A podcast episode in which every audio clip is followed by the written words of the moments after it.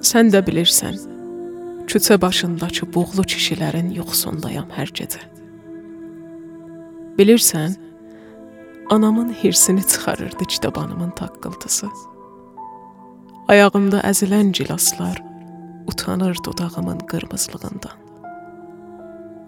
Ya vəhşicə alnıma dağılan buruq saçlarımın dansını görürmüsən havada?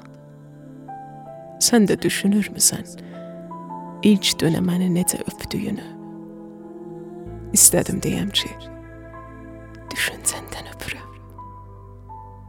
Sən də yaxşı bilirsən, geniş deyil küçəmizin dünyası.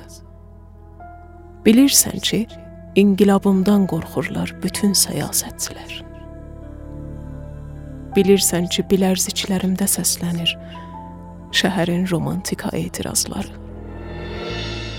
Sənsizlikdir qorxum.